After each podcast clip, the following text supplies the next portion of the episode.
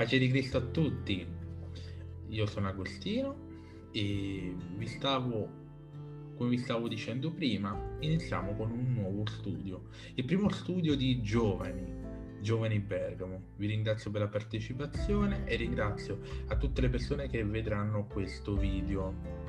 Io vorrei iniziare con dirvi il titolo di questo studio, Il tempo è oro. Nella lezione numero uno parleremo che il tempo è oro e parteciperemo, cioè partiremo da un'affermazione di Benjamin Franklin che parla eh, dicendo ami la vita? Ebbene, se ami la vita, non perdere tempo, perché il tempo è il bene di cui è fatta la vita. Troviamo negli Efesini eh, 5 dal 15 al 17 uh, ve lo leggerò in due versioni. La prima versione sarà quella nuova di Odati, adotteremo sempre quella nuova di Odati perché è quella più uh, adatta ed uh, a quello che, tra virgolette, noi andremo a studiare, ad imparare. E fa così, parola dice, guardate dunque con diligenza come vi comportate non da stolti, ma da saggi, recuperando il tempo, perché i giorni sono malvagi, perché non agite con leggerezza, ma cercate ben di capire quale sia la volontà del Signore. Nell'altra versione, che è quello della, libra, della Bibbia della gioia, andremo a vedere eh, un, un linguaggio un po' più comune, comune che fa perciò Fate attenzione a come vi comportate. Questi sono giorni cattivi. Non siate stupidi ma saggi. Approfittate di ogni occasione per fare del bene. Non agite senza riflettere, ma cercate invece di capire e di fare ciò che vuole il Signore. Amen.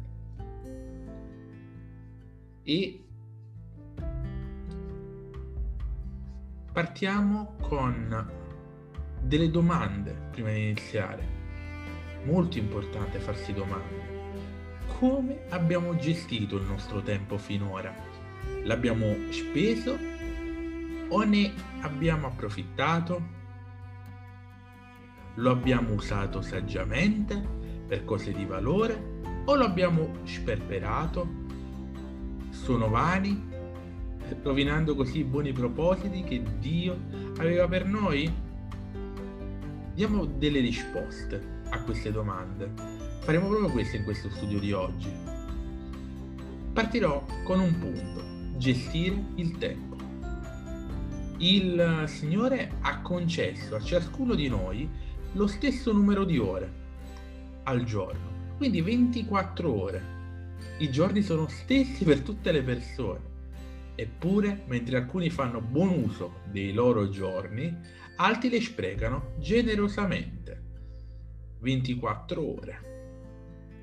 Come se non finissero mai.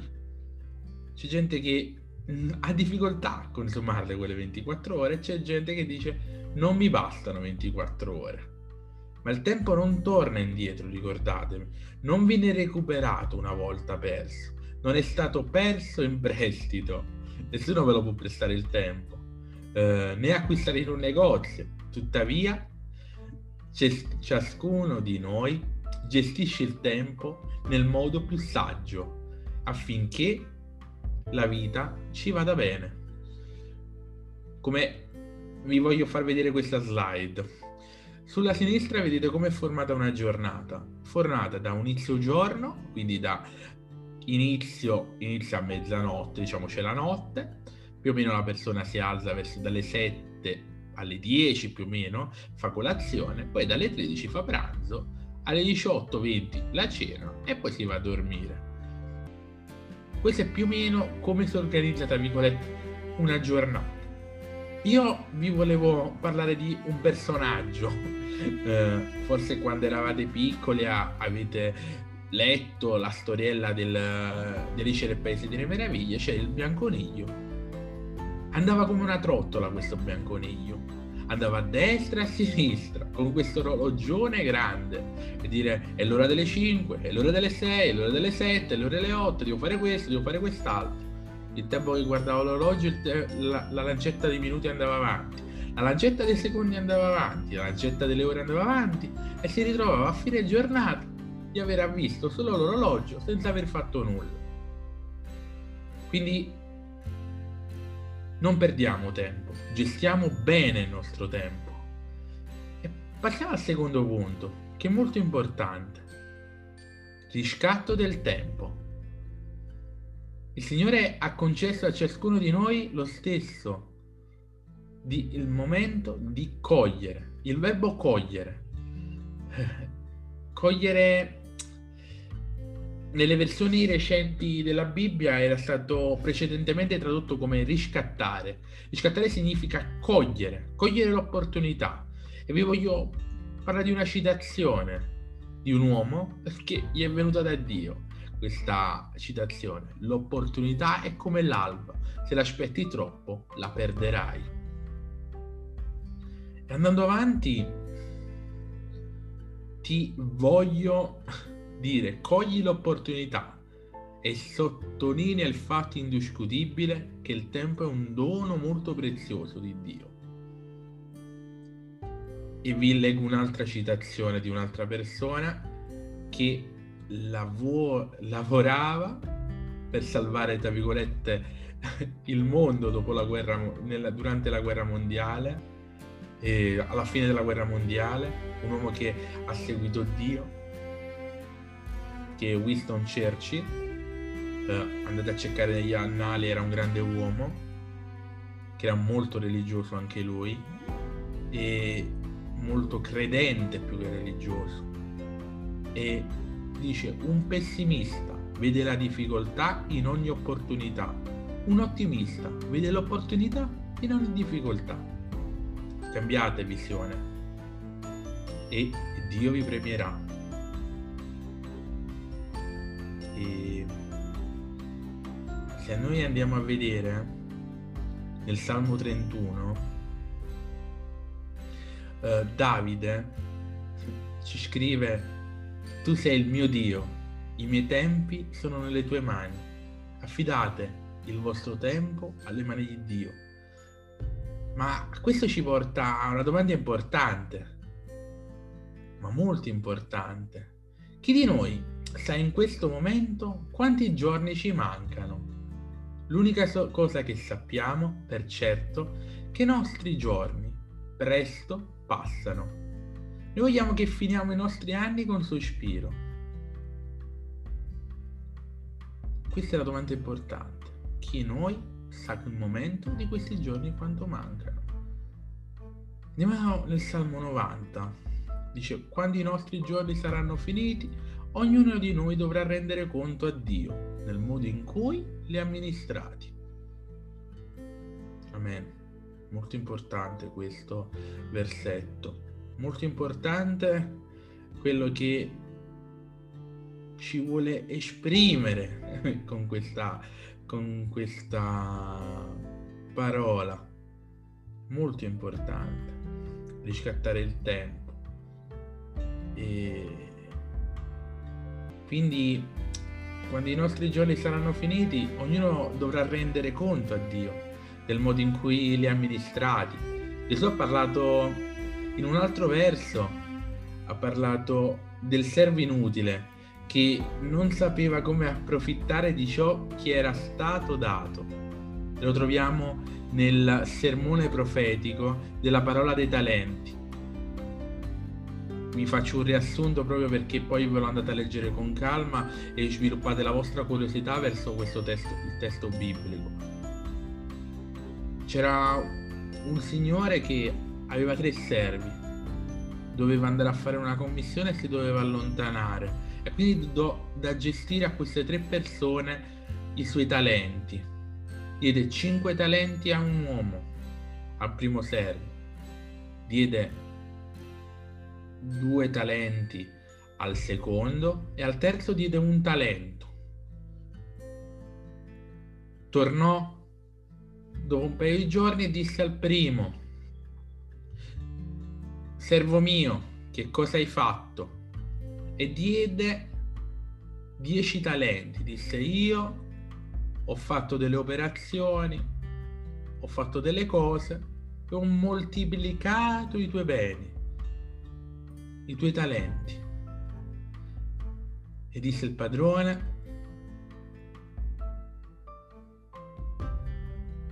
bene, buono e fedele servo, tu sei stato fedele in poca cosa, io ti costruirò sopra molte cose, entra nella gioia del tuo Signore. Andò il secondo e moltiplicò lo stesso i due talenti e disse la stessa cosa che disse al primo, ma poi si avvicina al terzo il terzo aveva solo un talento. Prende, prese questo talento e disse, Signore, io ti restituisco questo talento. Perché, perché avevo paura e sono andato a nascondere il tuo talento sottoterra. Ecco, io te lo restituisco. E il Signore rispose e gli disse, malvagio e indolente servo, tu sapevi che io mieto dove non semino e raccolgo dove non, non ho sparso. Tu avresti dovuto affidare il mio denaro ai banchieri, con il mio ritorno avrei riscosso l'interesse. Toglietemi dunque il talento e datelo a colui che ne ha dieci talenti, poiché cinque sarà dato a sovrabbonderà, ma chi non gli sarà tolto anche quello che ha. E gettato questo servo inutile nelle tenebre di fuori, gli sarà pianto astidor dei denti. Amen. Troviamo sempre saggezza, cioè saggezza e pace in questi versi. E andando avanti nel nostro percorso di questo studio oggi, ah, Dio ha chiamato un uomo sciocco che aveva preso decisioni sbagliate, pensando che il tempo alla sua morte tardava ad arrivare. E vi leggo questo versetto, questo passo biblico. Ed egli disse a loro una parabola. La tenuta di un uomo ricco diede un abbondante raccolto. Egli ragionava fra sé dicendo, che farò perché non ho posto dove riporre i miei raccolti. E disse quando farò demolire i miei granai e ne costruirò di più grandi dove riporrò tutti i miei raccolti? E i miei beni? Poi dirò all'anima mia anima tu hai molti beni riposti per molti anni. Riposati mangia bevi e godi. Ma Dio gli disse stolto. Questa è la stessa notte, l'anima tua ti sarà ridomandata. E da chi saranno le cose che tu hai preparato? Quindi se noi ci affatichiamo di raccogliere, raccogliere, raccogliere, raccogliere, raccogliere, non avremo il tempo per goderci quello che abbiamo raccolto. E se all'improvviso Dio ci, ci chiama a sé, tutti i nostri raccolti di chi saranno? E andiamo avanti ancora nel percorso. Troviamo duro rimprovero che Dio disse a tre discepoli. E ve lo leggo. Poi tornò dai discepoli e li trovò che do- dormivano e disse a Pietro, così avete potuto vegliare neppure un'ora con me. Quindi non abbiamo avuto neanche del tempo cioè il Signore rimproverava i suoi discepoli perché non hanno avuto neanche un tempo di veglia, sono riusciti meno a stare un'ora per aspettare il Signore. E proprio con questa affermazione vado avanti con questo studio e voglio arrivare al tempo per Dio. Che cos'è il tempo per Dio? Molte volte siamo così consapevoli che i nostri bisogni, così ansiosi di raggiungere i nostri obiettivi, che perdiamo il tempo di non ottenere ciò che vogliamo. Vogliamo guadagnare tempo, ma finiamo per perderlo. I nostri obiettivi si fanno sempre più distanti. Dio vuole aiutarci, mostrarci via, benedirci, ma sembra che siamo lontani dal suo piano. Perché questo accade? Perché questo accade a noi? La risposta è semplice. Abbiamo tempo per tutto, tranne per Dio. Trascorse del tempo da soli con Dio. Non è tempo sprecato. Come molti pensano è tempo investito nella vostra felicità ed eternità. Perché cantiamo con tanto fervore? Solo Dio rende felici. L'uomo poi, per qualche piccola ragione reale o immagina, o dimentica di cercarlo, il saggio Salomone ci fa questa importantissima raccomandazione. Ricorda il tuo creatore nei giorni della tua giovinezza. Ma ricordati che il tuo creatore nei giorni della tua giovinezza, prima che vengano i giorni cattivi e aggiungano gli anni di quelle che dirai, non ho essi alcun piacere. Amen. Questa la troviamo in Ecclesiaste 12, 1, versetto 1. Come battiamo, tra virgolette, il nostro nemico, perché il nemico è un divoratore, mangia il nostro tempo. Come lo combattiamo questo nemico, fratelli, amici e persone che state ascoltando?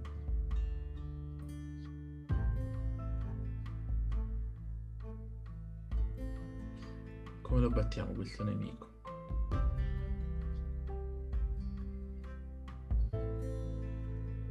nel momento che Dio come priorità libera contro di noi il nemico, dobbiamo convivere con questa consapevolezza. Il nemico non vuole solo le nostre finanze, ma anche il nostro tempo. Consuma lentamente la nostra vita attraverso l'ozio, la pigrizia, gli hobby. Cioè ci dicono perché devo fare questo? No, ma adesso mi scoccio, ho tanto tempo da fare che mi vado a sentire uno studio giovanile. Tanto Dio che può fare per me? La mancanza di priorità, l'assenza di obiettivo, poca, nessuna pianificazione. È davvero un esperto di distrazione. Possiamo sconfiggere il mangiatore del tempo, il nostro nemico, possiamo sconfiggere il mangiatore di tempo, certo. E io proprio questo vi voglio parlare. Vi voglio parlare proprio di sei punti molto importanti.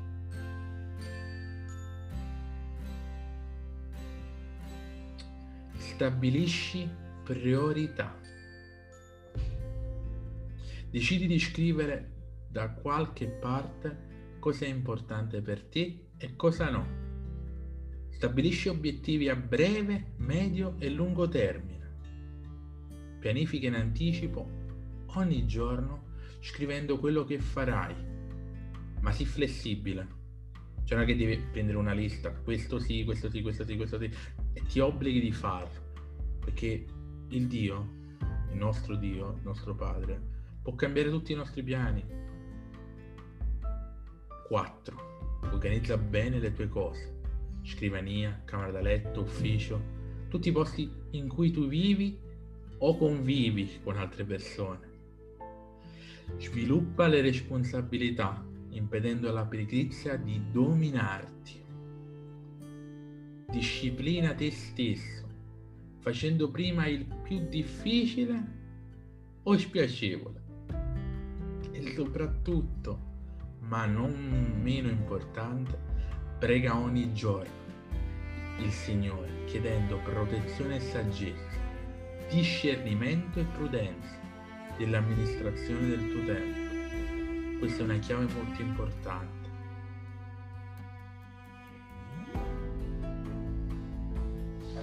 E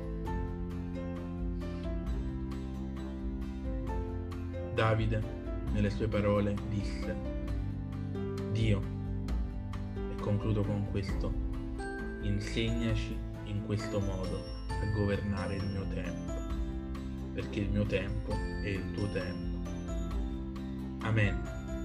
Vi ringrazio per aver ascoltato questo studio. Dopo vi darò modo di parlare a tutti.